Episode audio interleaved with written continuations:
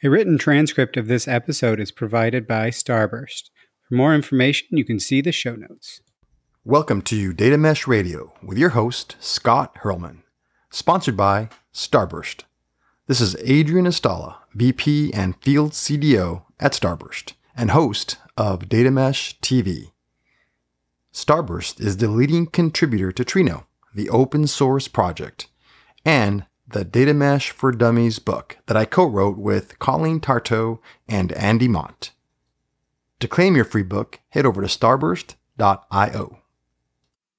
Data Mesh Radio is provided as a free community resource by Data Mesh Understanding. It is produced and hosted by me, Scott Hirleman. I started this podcast as a place for practitioners to get useful information about data mesh, and we're at over 200 episodes. I've now left DataStax, you know, thanks for all their help in ha- founding things, but I've left to start Data Mesh Understanding, which is also helping practitioners to get to the information needed to do data mesh well.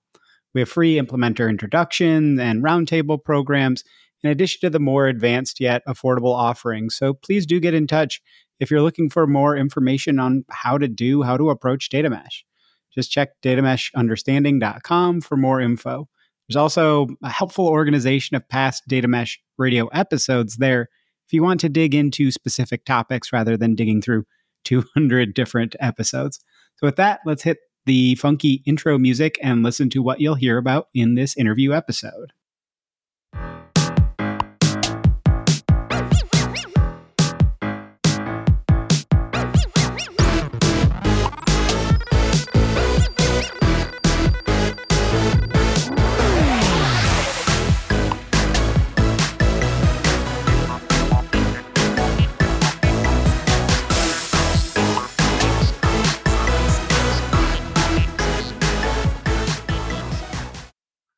Bottom line up front, what are you going to hear about and learn about in this episode? I interviewed Brandon Beidel, Director of Product at Red Ventures. So, some key takeaways or thoughts of my perspective of, of what I saw was Brandon's point of view. Number one, be willing to change your mind, especially based on new information. Be willing to measure and iterate. It's easy to get attached to tools or tech because they are cool. Don't. Stay objective. Number two, it's crucial to align on what problem or problems you are trying to solve and why before moving forward on vendor tool selection, no matter build versus buy. It doesn't, if it doesn't have a positive return on investment, why do the work? Number three, beware the sunk cost fallacy. It's easy to not want to shut something down that you've spent a lot on, but don't throw good money after bad. Number four, when requirement gathering or negotiating, have a maniacal focus on asking, you know, what does this drive for the business? You can quickly sort the nice to haves from the needs, and you can have an open and honest conversation about cost benefit of each, each aspect of a request.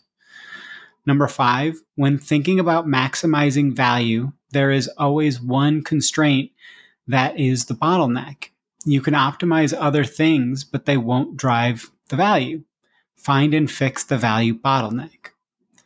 Number six, a simple two axes framework when thinking about use cases and requirements is value versus complexity. Obviously, look for high value, low complexity first. Number seven, be open and honest in discussions around expected costs of work and tools which can be considered part of the complexity. The data consumers understand the value and can weigh the return on investment. Number eight, it's very important to understand data consumers' incentives so you can collaborate, collaboratively figure out what is best for all parties. Number nine, look to create in the open a decision journal relative to build versus buy, you know, vendor selection kind of decisions. It will create an open environment and get your thoughts better organized. Number 10, that decision journal will make it easier politically to say you have new information and should consider a change. And you can better measure against if your assumptions were right or you know when it's time to reevaluate if a tool or solution is still working for you. Number 11, it's very crucial to look at potential major success of a tool selection. What happens if our use is 10x or 100x our initial expectation? That can lead to really poor unit economics in the future for certain selections, so it shouldn't be overlooked. Number 12, it's easy to over innovate think of having a certain number of innovation tokens. The cost of change is real and also hits people's patience. Look to see if existing tooling or capabilities support most of your use case first before asking and, and evaluating something new. Number 13, total cost of ownership, not just, you know, initial purchase price, is crucial.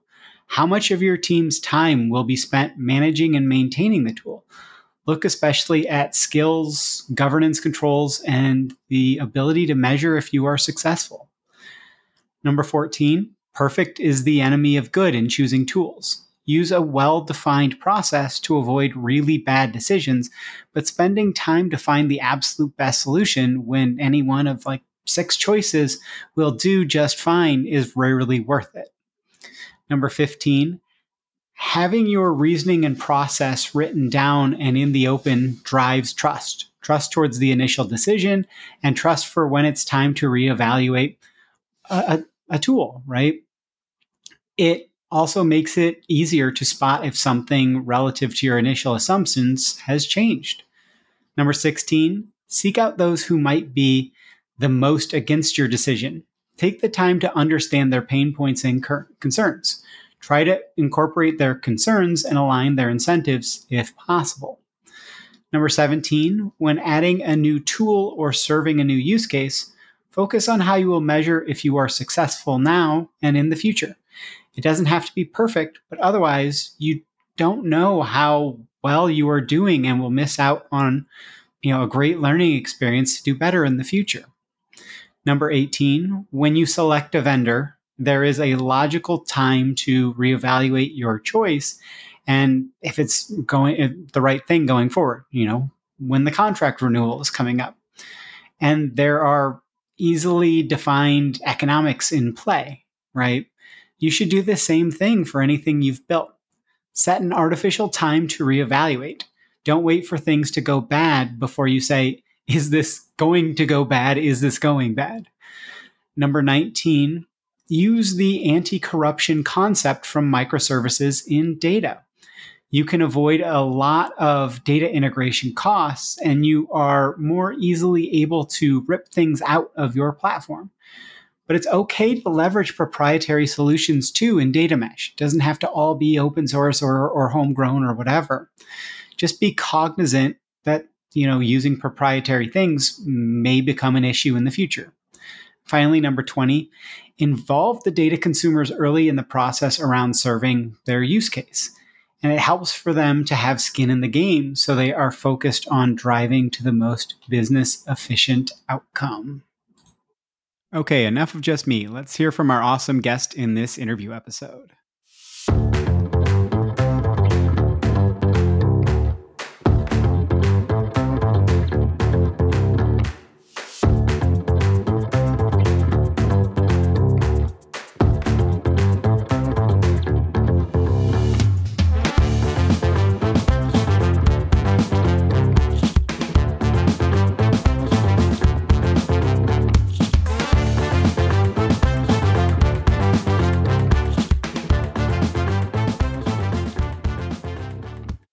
Very, very excited for today's episode here. I've got Brandon Beidel, who is the director of product at Red Ventures.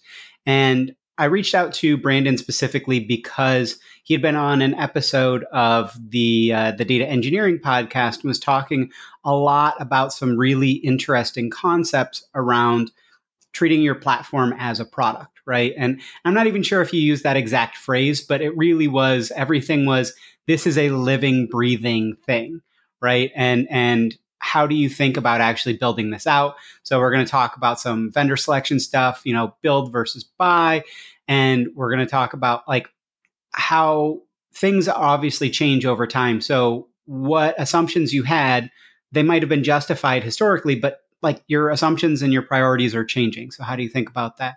His his way of looking at tool stewardship, I think, is really important as well that we don't just um, get something into production that we have to keep it uh, healthy and maintained and all of that and that we we keep that kind of knowledge flowing as well as to other people how to use that. And just kind of why are we seeing so much entropy especially more recently in the data space and and how can we deal with that? What does it mean? So very excited because i think this is really important for a lot of you people out there that are looking at how do we build the initial data platform but not set ourselves up for too much tech debt so uh, with that as some background to the conversation uh, brandon if you don't mind giving people a bit of a uh, introduction to yourself and then we can jump into the conversation at hand Certainly. Uh, thanks for having me, uh, Scott.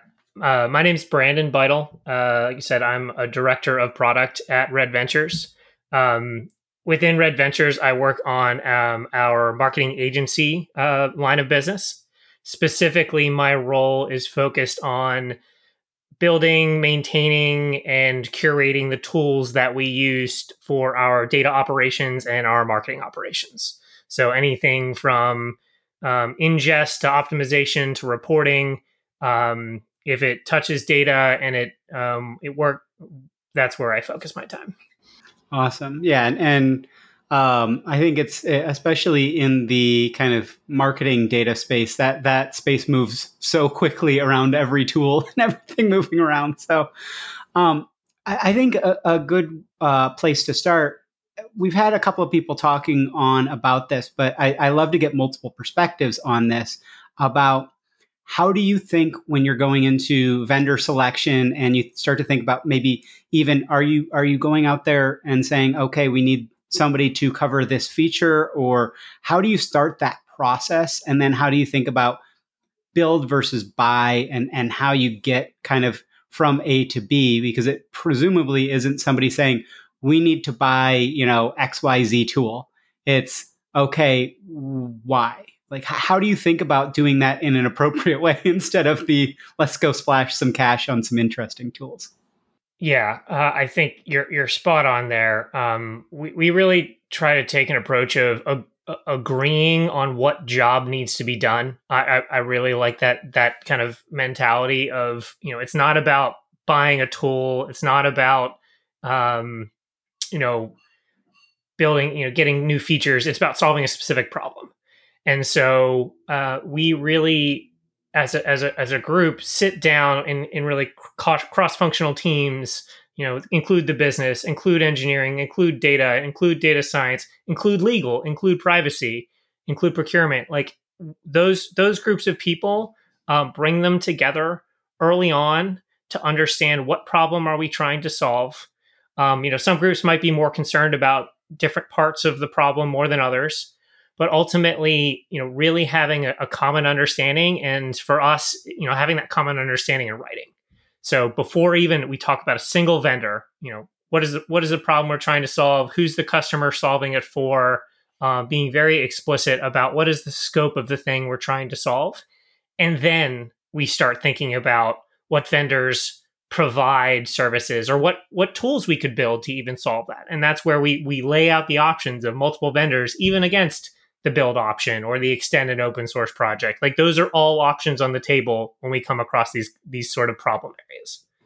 And, and when you think about that um, how do you prevent yourself from going down the too many point solution problem right? When you think about what what challenge are we trying to solve? Are we just solving for this one challenge versus hey, this is a repeated pattern, or we see this in multiple different ways. Let's try and pop up to even an even higher level than this specific challenge about like, hey, we don't want to have, you know, 15 different platforms internally versus we want to have kind of that cohesiveness. So when it's uh, like, is it just that you're focused on a very specific challenge or are you focused on kind of that and how does it play into the bigger group, the bigger set of challenges?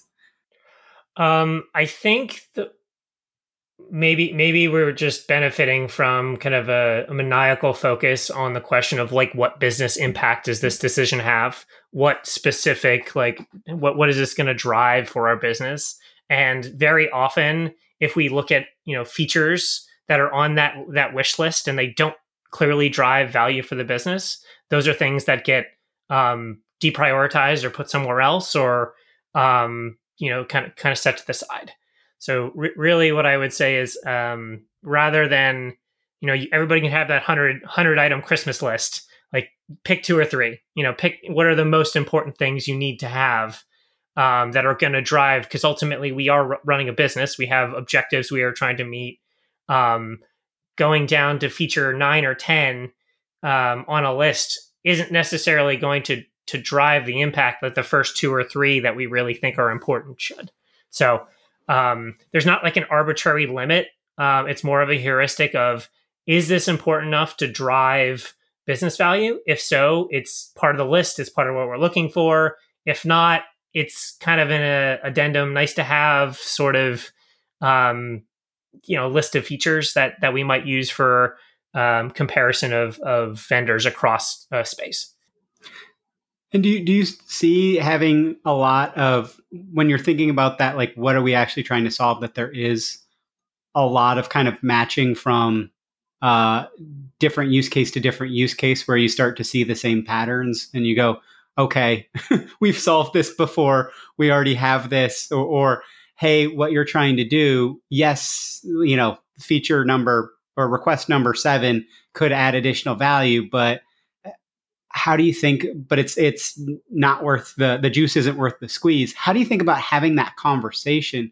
Because data consumers traditionally haven't been okay they, they, they're like i want to drop my requirements list on you and disappear versus i um i want to partner with you. Like how did you get to having those conversations those deeper conversations about partnering with them? Um, I think it really comes down to having them involved early on in the process. Um, because in a lot of the times, at least in our organization, those business folks are are actually the economic buyers on our on our side. They're the ones who are going to be signing the signing these or these contracts with vendors if we go down that path, or that um, our engineering time is going to be put on their P and L.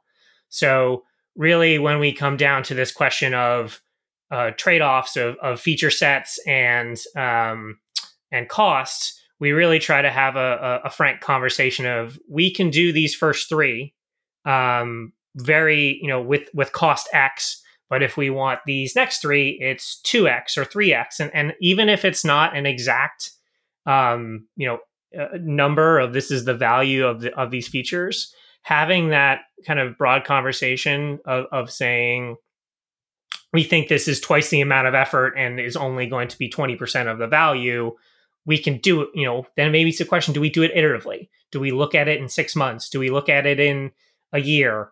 Um, there, there's there's multiple ways to negotiate around those things, and I, I think I've come to observe, at least in, in my career, that if you deliver two or three really valuable things to a consumer, they're gonna forgive you some grace on the the fifth and sixth and seventh requests.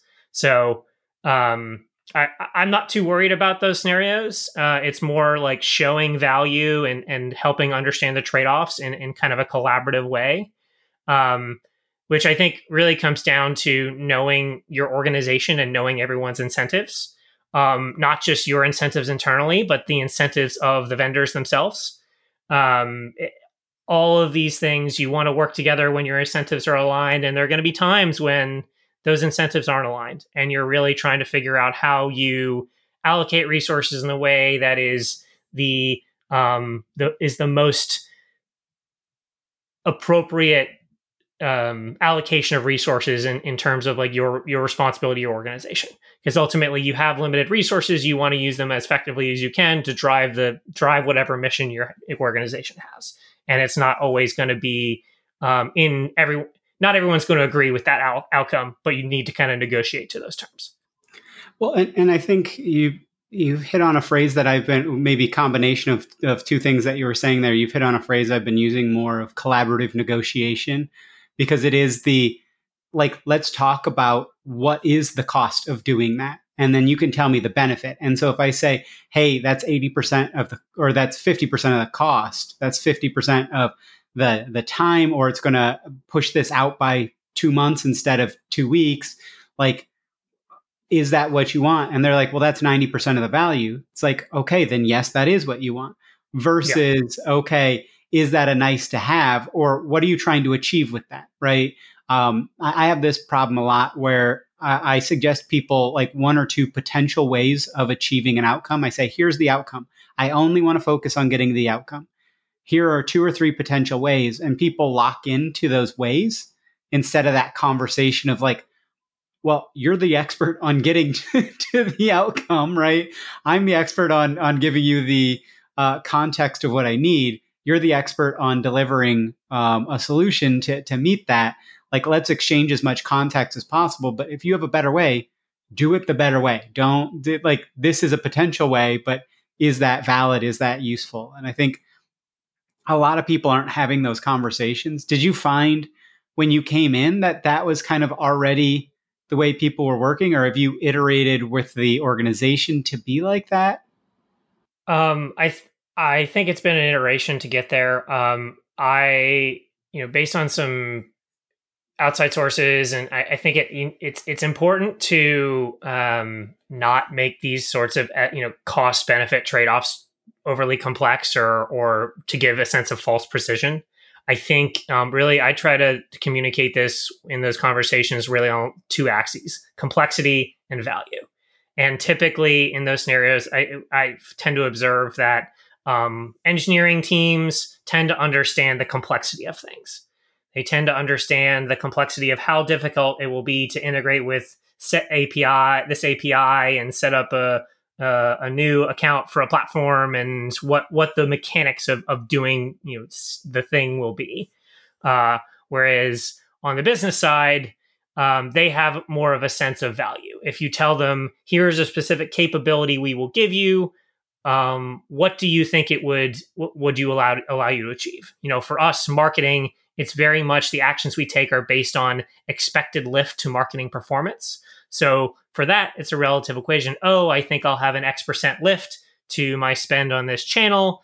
The spend on this channel per year is uh, X million per year, Y million per year. Therefore, I can say the benefit of this feature is somewhere between um, you know A and B dollars. So you can you can do kind of back of the math envelope on both sides, and then I, I find that um, putting them in kind of simple user story terms we're going to achieve, you know, user can perform X task. It is a low complexity task with a high expected value. Great. That's where you want to start. Low complexity, high value. Those that's low hanging fruit. Let's do that first. Um, now, you, when you get into the high complexity, high value tasks, that's that's kind of almost the that that's also a good space to work in. But the thing you want to avoid are those high complexity, low value tasks. So it, try not to be uh, excessively precise because these are all these are all like estimates based on current belief and as you learn more your beliefs will change both on the business side and on the engineering side kind of estimating that complexity. But um, by keeping it in those terms I, I, think we've been able to navigate those conversations relatively effectively. There's always room to improve but um, that's kind of the way we break this down just like this two by two matrix of complexity and value and where do we think this stuff falls on yeah, I like that be- because it is that simplified thing of like everybody can kind of understand that. Like you said, the the engineering team may not know exactly how to measure value, but they get the concept of value and they they understand how to the how to measure their complexity of doing this and the business understands the value and so you can put certain rough terms around it and go okay you know between these four use cases let's rank them like let's let's look at how complex or, or anything um, everything is. One, one yeah. thing you talked about in um, the interview with with Tobias was about your documentation process around your justification for a lot of these decisions.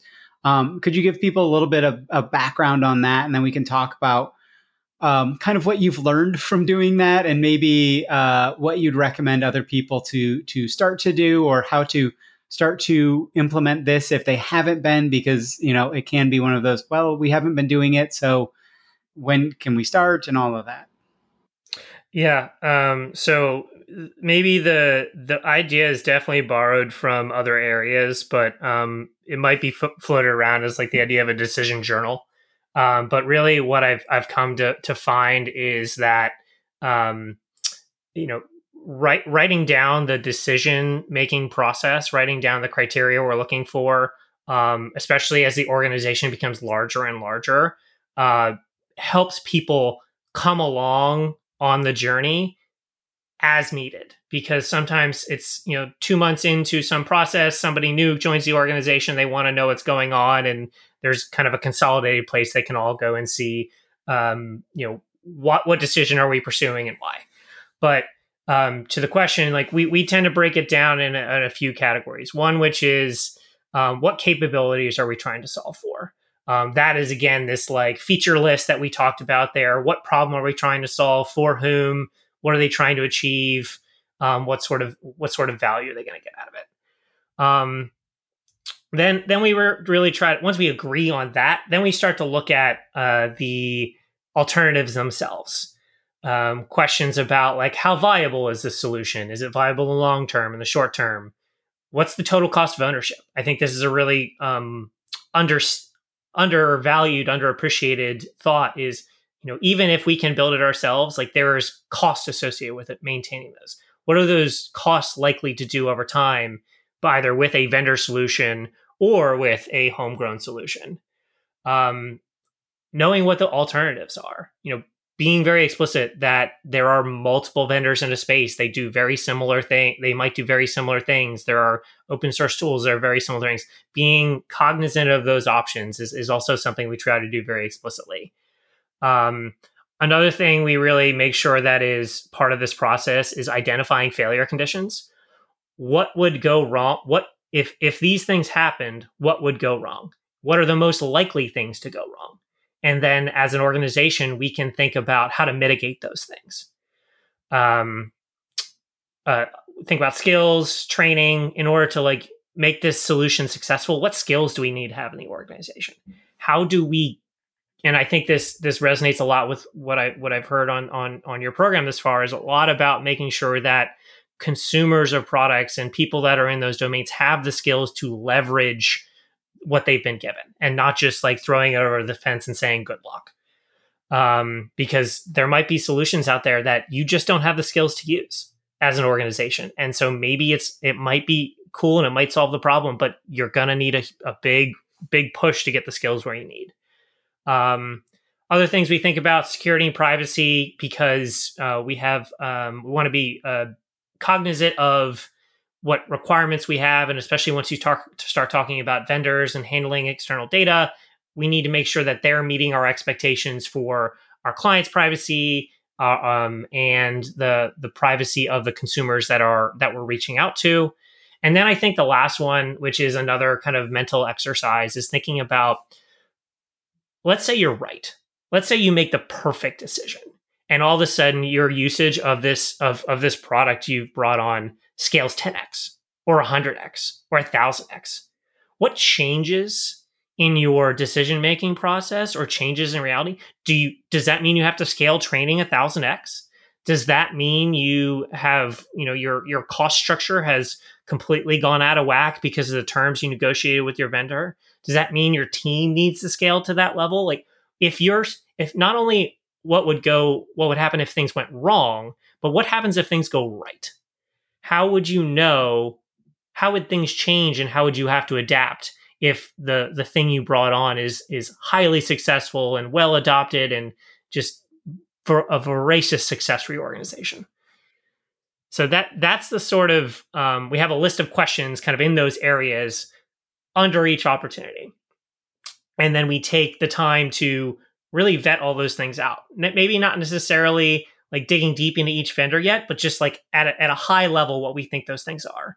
Um, and then once we have those sorts of high level questions answered, then we'll actually start to have vendor conversations. We've thought about the problem, we've thought about the space, we thought about what would go well uh, if things if, if it works. We would thought about how it would fail if things went wrong, we have now informed ourselves, formed our opinions uh, without uh, what I think is a little bit dangerous of just absorbing the vendor speak. I think there's a little bit of a marketing buzz that happens when you're looking at tools in the space where they're trying to frame themselves in such a way to make you think that there's there's uh, one problem when you really have another, or um, trying to carve out their own um, you know carve out their own piece of the market so that way you don't think they have competition. Um, so I think it's really really important that you are defining the problem, not the vendor, uh, and that's why we really try to go through this process of of figuring out what you're trying to solve and then think about all of the aspects of this problem before you go too deep.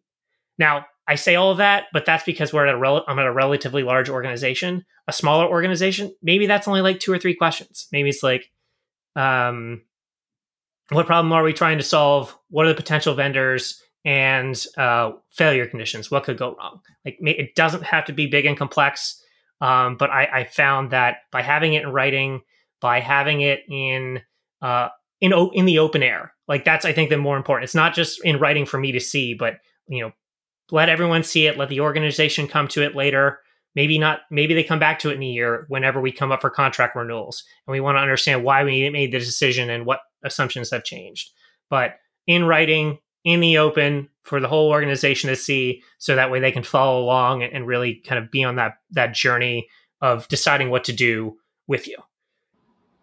And when you're on that journey when you're on that process of making a decision if some of your assumptions were wrong and you find them they're wrong, have you found that because you were open with your communication that people aren't holding it against you as much? Because I think that's a real worry, right? That of of this is a big worry of anybody within data of getting anything wrong, right? Everything has to be right because that's the whole sense of how we think about data. And data isn't binary; it's not a one or a zero. I think that's I well, I think that might be the data data, not the actual information, right? But you know, is it a one or a zero? Well, what does a one or a zero even mean in this context? You know, I think that's where we need to move away kind of from that binary thinking. But have you found that if you've had to make a, a change, or have you found that this gives you more kind of backward leaning uh, looking uh, empathy. So that, that you can say, hey, we did the best they did the best with what was what what they knew and what they thought or has it made it so that you can better assess your historical things? Like i'm just trying to think about because i think this works well right? I think in in theory this works well but i think there's a lot of people who are going to be concerned about trying to pick this up. So what do you think that it, it's been having maybe I mean maybe this has been the the way it's been for you every time and all throughout your career but I'm assuming most places it isn't like this. It isn't in the open. It isn't like that. So like trying to get people okay with it and, and trying to like what have you learned from doing this that you don't think you would have learned in, in any other way? Or or how can people feel comfortable heading down this journey? I think uh, first and foremost, I, I try to think about this as not as making the right decision, but as avoiding the worst, the, avoiding the wrong decision. Um, it's it's almost a, a risk mitigation sort of mental exercise. I, you know, if there are ten vendors in a space, maybe six of them will do a, a well enough job and like solve our problem. Like finding the one that's like eking out a you know five percent more value, the marginal cost of like running six trials and figuring out which one's the perfect one like that that doesn't that doesn't necessarily make sense for every problem. So i i think of it less as trying to figure out which of the 10 options is going to be the, the perfect one but instead which of the 10 options would have been a horrible decision and something we want to avoid. Um so th- that's just kind of how i frame this more generally but i i feel like the thing that i have learned um, over my career is this kind of open communication in writing that logic can be followed, that it can be found later.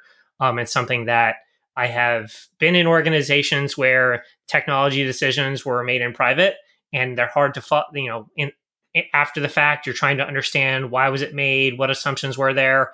And that's honestly a, a difficult position for someone who's taking on uh, tools to follow because maybe they want to you know make a change but if they don't understand the reasoning for it they they might not see the pitfalls that would have befallen them if they had taken the other path so uh, um you know, there's certainly I I agree that there are depending on the organization there can be almost a disincentive to say, oh, I was I have learned new information and I want to make a new decision.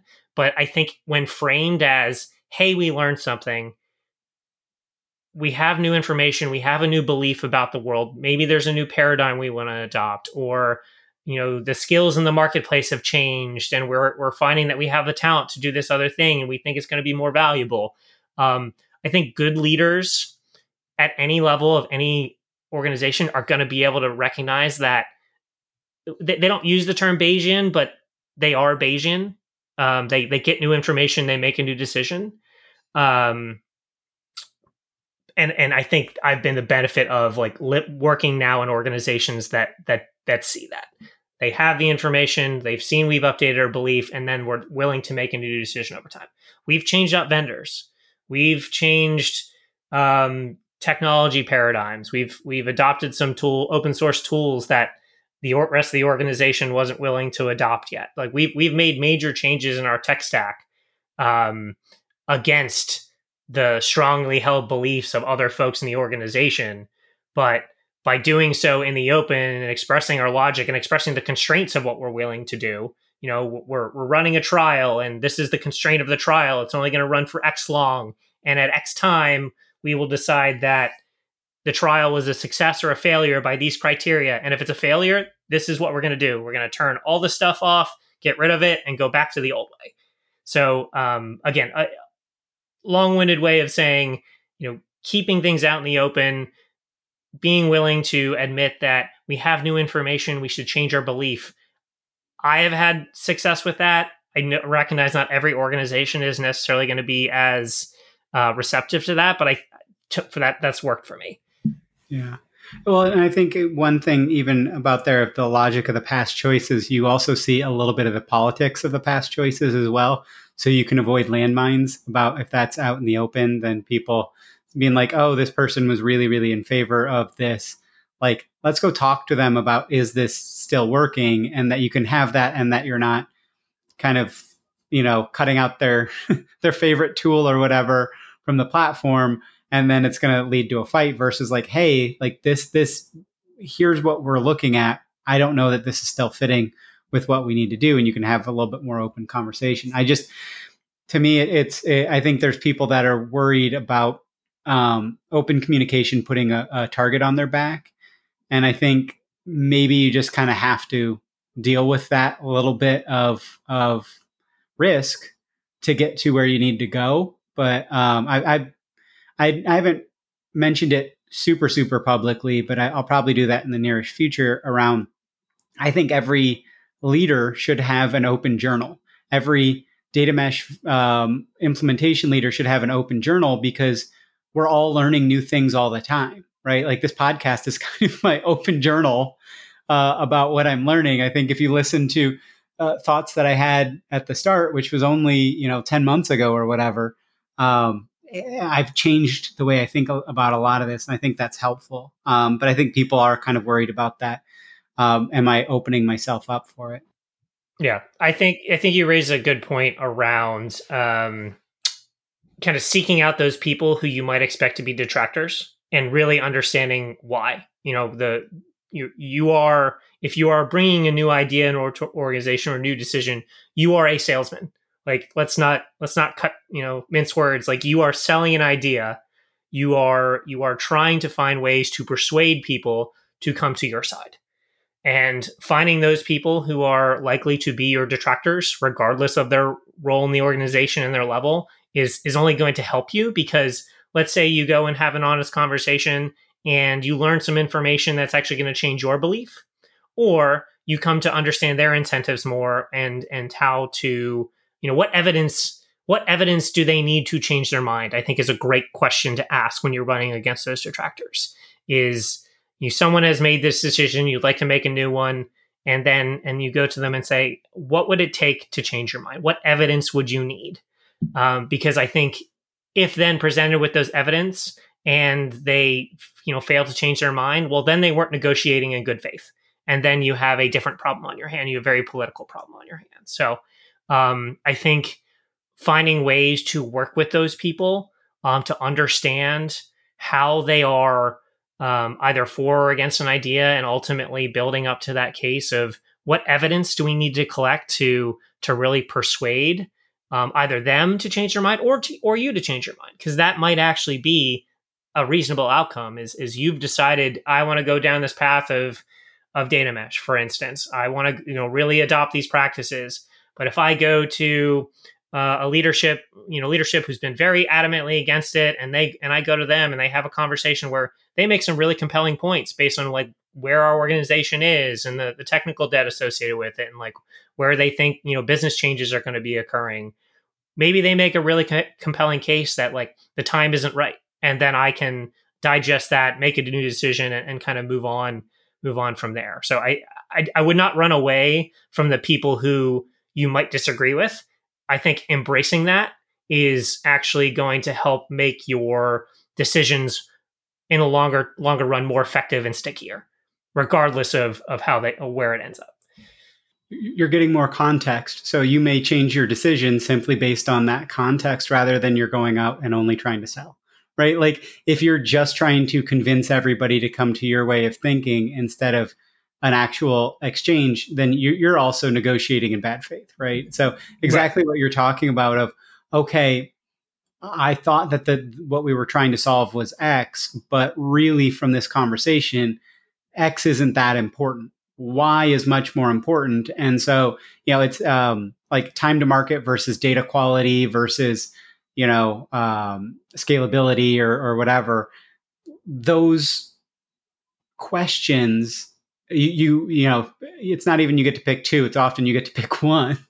And if if somebody just keeps saying time to market every single time then you need to to kind of dig into why they're so interested in time to market and and maybe you can get something in their hands that's good enough in beta form for them to make a few decisions to move forward on some things while you're getting to something that's actually productionizable right? Like that it's you can do that. So um, yeah, I, I, liked a lot of you're you're you're very um, kind of even keeled about this. You're very pragmatic about your approach. I think that's that's very helpful. Um, when you are seeing these, like, what what are the signals that you're watching for, or what are the signals maybe that you see that it's time to reevaluate? Not even necessarily we have to make a change, but like and and kind of what you talked about as well of of is there a return on doing this right? And so yes we could make the switch from you know abc to you know def but those two like i'm going to get a 5% benefit to what i'm doing of value but it's going to cost a lot or it's going to it's going to defocus us or whatever.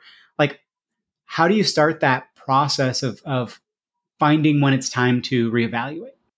Well, I think this is a, you know, begin with the end in mind sort of problem is, you know, when you're bringing something on a new, you know, bringing on a new paradigm, new, bringing on a new project, um, really setting up how are you going to measure success and having that, having that frank conversation. Um, you know, measuring success could just be measured by a sur- survey sent out to staff. If you're talking about like a, a, an enablement tool, like maybe we're going to send out surveys on a quarterly basis to the team that we're trying to support. And ultimately, our goal is customer satisfaction. If we don't see those numbers moving, well, then something's not working. You know, two, three data points.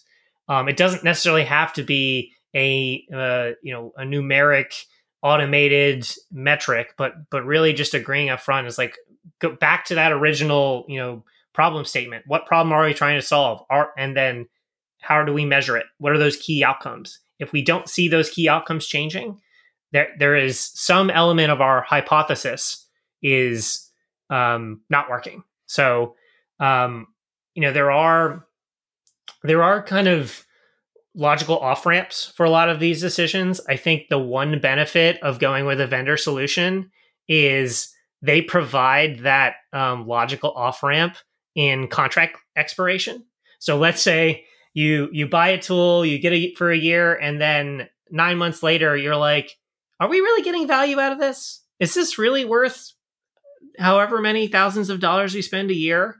And then if you but if you're not thinking about that value, if you haven't explicitly stated it, you wouldn't necessarily be able to have that like thoughtful conversation of, oh, yes, we said it was going to solve problem X and it was going to drive Y value. And here's the incremental effect we can see over here in this system. And, and yes, we observed, we got value, we're willing to proceed.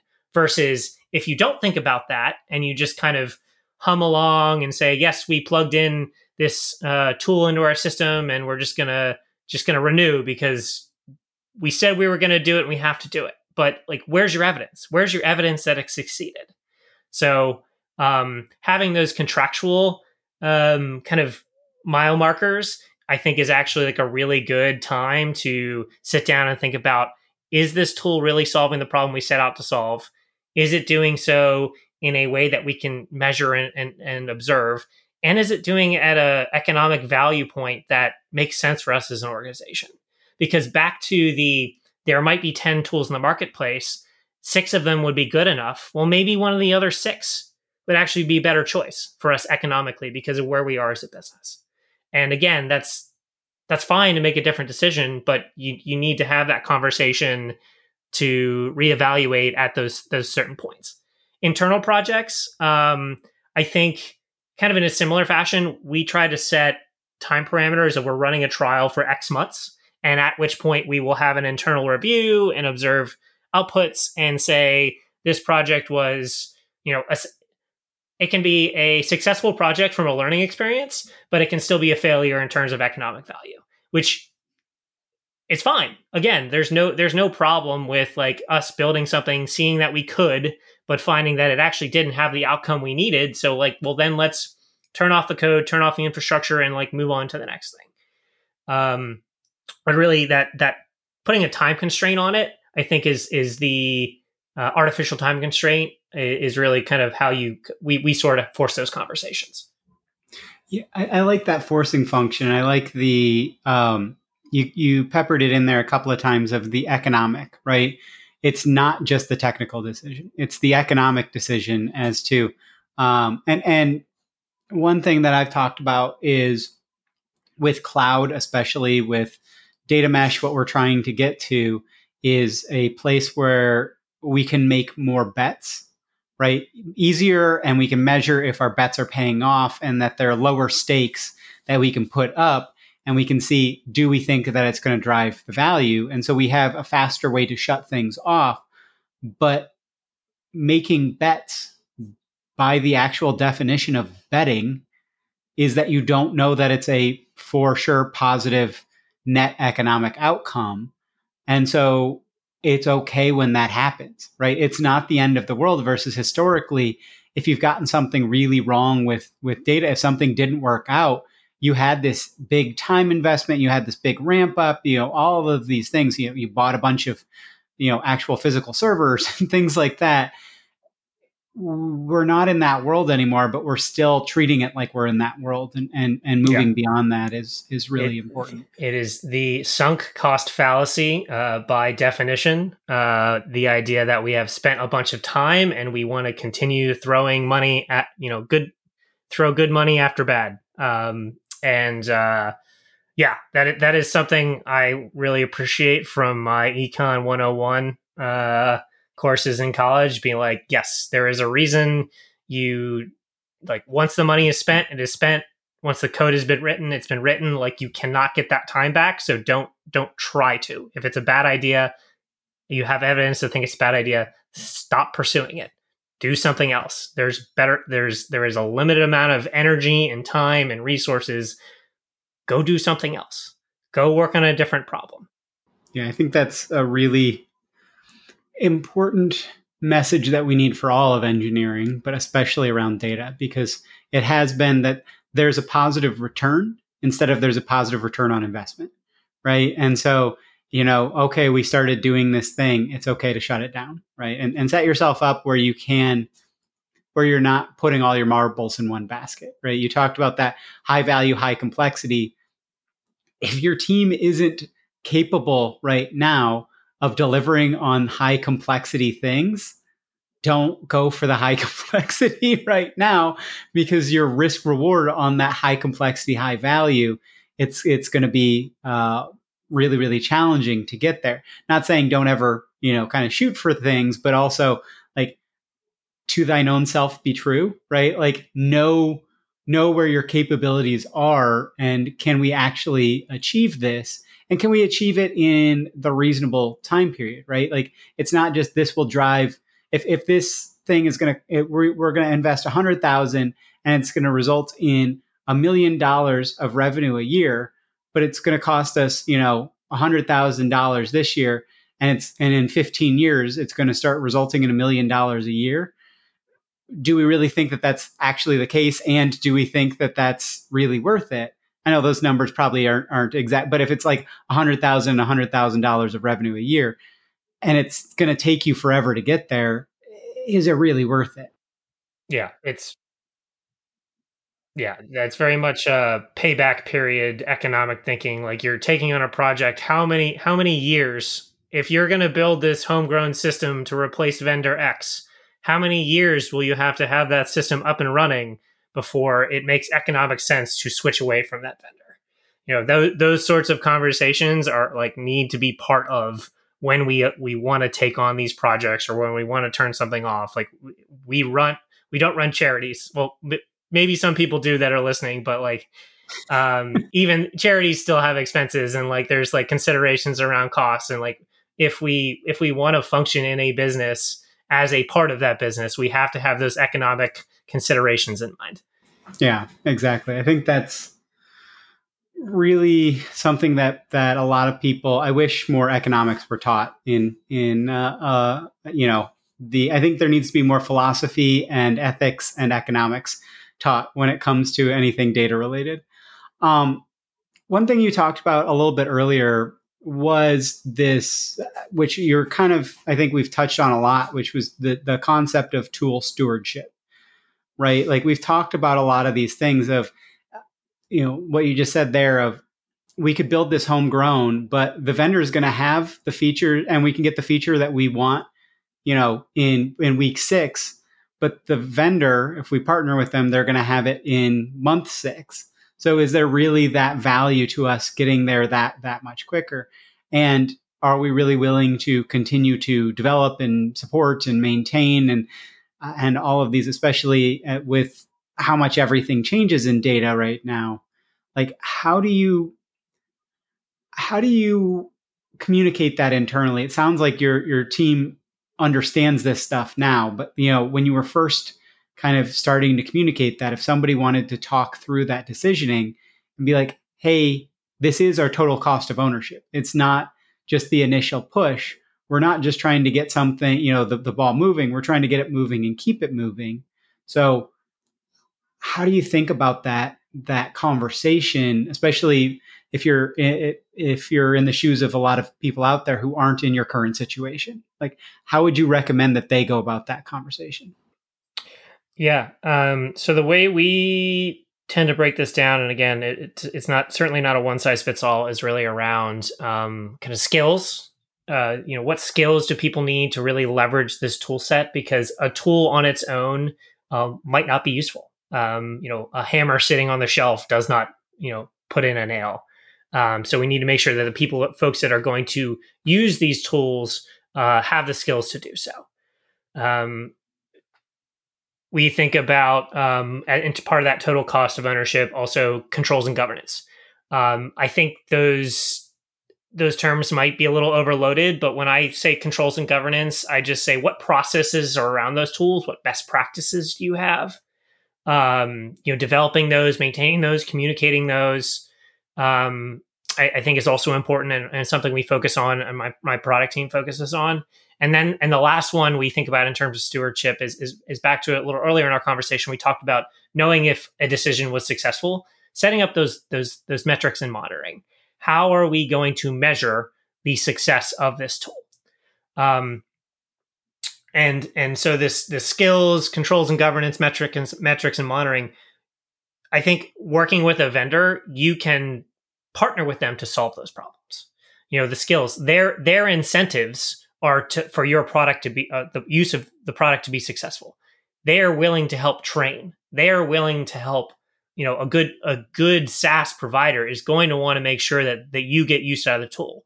So if you lay out in very specific detail who you want to know, what they want, th- what you want them to know, you should be able to either have them provide you resources, provide training, or something you have to build internally. We, we've seen all variants of that. Um, and that kind of gets wrapped into this total cost of ownership idea. Controls and governance, same sort of paradigm. It's it's there's a tool, but there's like a very specific way your company wants to use the tool. So you might make a very specific decision that you want to use a um, a template for um, you know a template for a code template or a, a monitor an alert template or, or some sort of message template you know maybe it's not built into the product but it's something you want to convey and then along with that is you have to go in and, and audit and enforce and make sure that you're actually uh, and train on those best practices so there's a there's a cost of ownership there like if you're going to bring on this tool you know and and have governance and have controls you either have to automate those controls or you have to have some element of people going in and making sure that the tools are getting used the way you expect. And if they're not, understand why.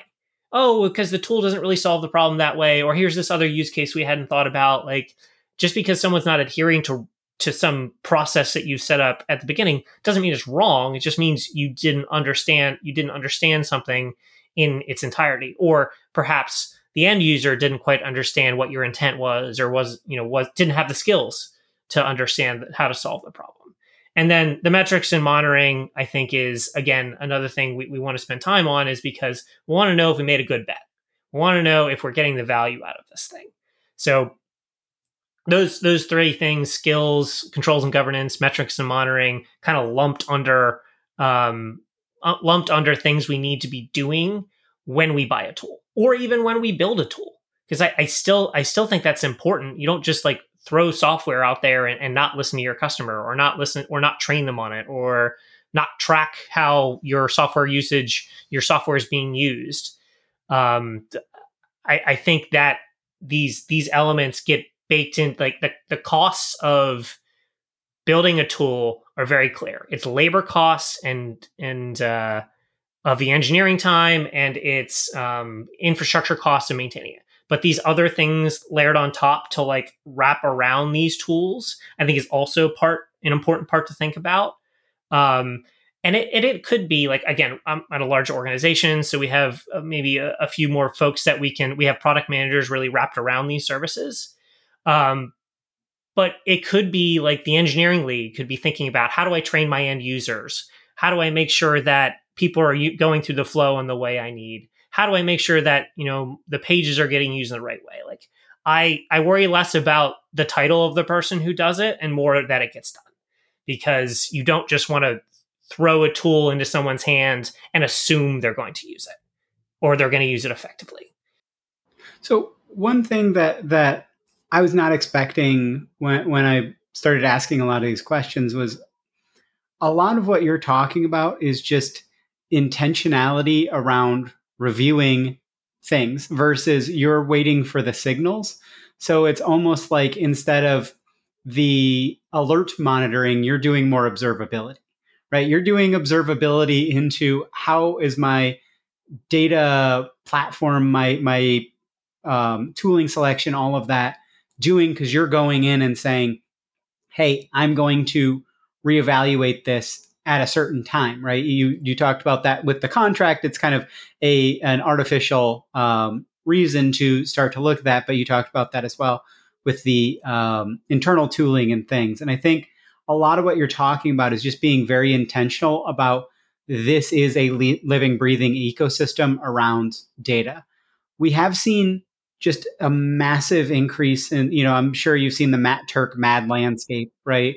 Where it's the the thing you know uh, refers to it the, as the cambrian explosion and there's you know a thousand tools or, or technologies on this thing and it's literally i think it is actually literally 1000 on there. You have to scroll in like nine times to be able to differentiate anything. So how, how do you think about kind of all of the entropy that we've seen, but kind of focusing on doing the day to day work. A lot of what it seems like you're saying, and, and I don't want to put words in your mouth, but it's like just have intentionality, focus on on kind of what matters rather than a lot of the noise and be okay that you're not using necessarily all the coolest things but also those cool things you you if they're going to deliver on what you want to do you it's okay to buy into to that as well like actually think about what you're trying to do and and not do too much work to try and you know perfect being the enemy of good and all of that stuff. It's kind of what it sounds like but uh, you know i guess there's a lot of people out there that are really struggling with how fast things change and how fast things it seems like this thing is is a thing of yesteryear. And and how how do you think about that? How would you talk to somebody that's coming to you and saying you know brandon i want you to be my therapist. How do you how do i deal with this yeah um i always go i uh, try not to deal in absolutes i i tend to go back to um I tend to go back to this idea, the theory of constraint. Um, in any system, there is only ever one bottleneck, one place that is constraining the global maximum output. Um, I think there's a book called The Goal, which I read way too long ago to remember all the details. But it, it, it the story about it is is this gentleman working at a um, a manufacturing plant of some sort, and and the pr- and the primary thesis of this book is that whatever system it is anytime you you the you if you optimize anything other than the place where you are most constrained you actually don't impact the final output of the system so um as far as dealing with that sort of like buzzword bingo giant map no one can navigate like i don't keep up with it i admittedly i, I it is all but impossible. But when I have a very specific business problem driving me to look at a said problem, then I work backwards. Okay, what is in the space? How do we look, try to solve this problem? For instance, if we have a problem with data visualization, great. That's a like we we want to put uh, dashboards in front of clients. Great. What's in the space? Well, how are they differentiated? What specifically were you trying to solve? I can narrow in on that business problem. If that's top of mind for our, uh, you know, business business partners, that's what we do. We don't necessarily go down to like this small thing on the side. It's really focused on what is the biggest problem for driving business value. Focus on that, and then everything else is noise. Do, do you find though that like I, I touched on it a little bit earlier? Do you find that you end up with too many tools or are you looking for ones that you can already reuse? Because you did talk about that total cost of ownership. You don't have to retrain people to support the the new usage of an existing tool that you already know how to use. Like how how much does that weigh in as well? Because and, and like how do you think about are you adding a new tool every three weeks and are you kicking out a, a, an old tool every three weeks? Or like how is that looking to you right now?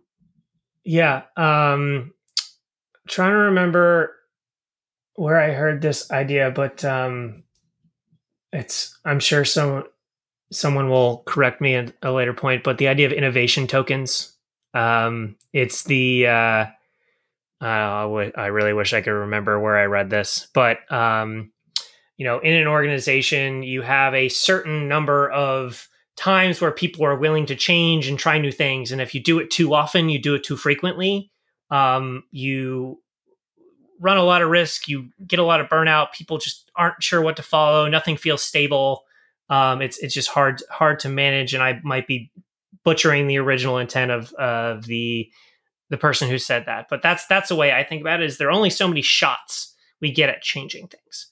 Now we've actually reviewed vendors where uh, for specific spaces where we had overlap between two tools, and you know that we had an existing kind of tool that was available and and and did enough of the job. This new one we thought was better, but ultimately because of that overlap, we decided not to not to go with that next choice because that that existing condition of hey we have this existing tool. It does 80% of what we need um, like we can live without the last 20%. We don't need to add another few hundred thousand dollar contract on top of our P&L. And and that was fine and fine a, a, reasonable outcome because we we had those conversations and we and we looked at the space in, in, a, in a very deliberate manner like we've described so far.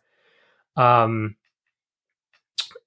but to your point, if you just went with the wind and every time a new every time you get a new call from a SaaS vendor and just bought everything you ran across, you would have so many tools and so much bloat arguably that you you don't really know wh- where does it end. Like there's especially as as vendors try to artificially like segment their own pieces of market to differentiate themselves um, because they want to be differentiated because if they're not differentiated they have to compete on economics.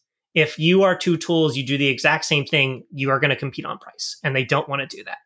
So that is why we see the splintering because if they're not splintered it's it's a race to the bottom in terms of price. When you think, I mean, this is going to be a, a, somewhat obnoxiously difficult question to answer, but like just give give it a little bit of a go if you can. When you think about bringing on a new tool, what percent of your total cost of ownership do you think about from integration cost with other tools? Right? Like, is it that that ends up? Is it because you haven't had your Cambrian explosion that you're not trying to integrate everything? with everything else and that you're not it's not as big of a deal but that's kind of the a long-term decision or or how, how do you think about that being a, a big challenge when you're bringing on a, a new tool so I think you're you're right to call out the integration cost because integration costs work in both directions in terms of setting something up and tearing something out. Um, so the the way that and I think we kind of fell into this rather than being so intentional. But now that I've like observed it a few times, and I'm trying to be more deliberate. Um, is really borrowing from the microservices world and thinking about anti-corruption layers and thinking about kind of limiting the surface area that any one system interacts with another. You know, for instance, um, we use Slack as our primary internal communications. We actually like integrate systems like through Slack. So it's like a Slack message shows up and then something else picks it up rather than integrating API to API. So that way, if we replace vendor X, it is very simple. It is a, you know, it is a, again, just a Slack message, something that is common between the two and it requires less lift to do it. Is it, um, does it make every engineering engineer happy that they didn't get to write the code to like integrate those two things and we're using like um, some sort of like if this then that equivalent to to move stuff between systems? no, they don't love that. But in terms of keeping our kind of data platform interoperable, keeping things, you know, lowering those switching costs, um, thinking about how we limit the amount of exposure entanglement that we bring when we bring in new tools, I think is really important. Um, because again, back to our earlier discussion, out, you know, we get new evidence all the time. We we there are new things coming on the market. There are new things that solve problems. Economics change, needs change. You're gonna want your knowledge has a half life. Decisions have a half life. At some point, the decision you made will not be the right decision. You'll want to do something else. So like being willing to preserve some of that optionality, I think is important. There is there is a place where it like goes too far, and you're like trying to build like if you try to build um, you know, uh, wrappers around everybody's APIs and you're maintaining those wrappers and you're like losing out on some of the functionality to like keep yourself insulated. Like there can be a, there's a cost associated with that. But I think in general, thinking about it in terms of integration costs, switching costs, um, what would it take? You know, asking the question, what would it take to remove this tool from our system? And if the answer is it's really, really expensive, well, then you're either you're either pot committed, you're very much in, ingrained in what they're doing, or you need to start mitigating that risk. To me, that's that's where I also push back a little bit on people trying to say you can't have any dependency on anything with like that because I think it can go way too far the other way. Exactly what you you said. You want to set yourself up to not be in a bad economic situation, but there's also people that are like I can't leverage any cloud service from any any you know AWS or GCP or Azure or whatever because I want to be able to run them on every single one exactly the same. And it's like then you're not you're, you're spending so much time building your own you know um, S3 or building your own whatever. Like you're you're spending so much time on that. So there is exactly that cost benefit of yeah. There's a, there's pragmatic. a cost to the optionality. There's yeah. Right. There's a cost to that optionality. If you want to have the ability to move to any cloud provider, you're missing out on the tools that um, that that might be built on any one of the three. So there are some decisions that we have tended to like we have made you know make a decision to be on a particular cloud provider. That's not a decision we're readily um, going to undo. That's not something we're going to be able to undo tomorrow. And that's that's a decision that when we made it we made it on a multi-year time horizon. Other things like you know uh, bi tools or any other specific saas data tool like those are on shorter time horizons. Um, and and those are things like where we're more willing to change but things like what cloud service we're on like trying to preserve the optionality there is very expensive and something that we've like decided we're not going to try to do. We're just going to lean into an ecosystem and and just you know de- deal with that. Um, well in that case because we actually believe that these these that there's incentive for competition there these cloud providers are competing against each other in, in a lot of ways, and we don't think there's they're going to be rent as rent seeking as they could be. Uh, because there are multiple providers that we could conceivably switch. Because let's say they do 10x their price and their vendors don't. Well, that's a lot of incentive to make the effort. Yeah. That's a lot of incentive to like make the make that change, and you're going to be able to make that business case. But I think that's a a lower probability event than um, than I think we're yeah, I, we put that as like a, I would put that as a lower probability event. So I think that's why we're willing to more commit to a single cloud provider.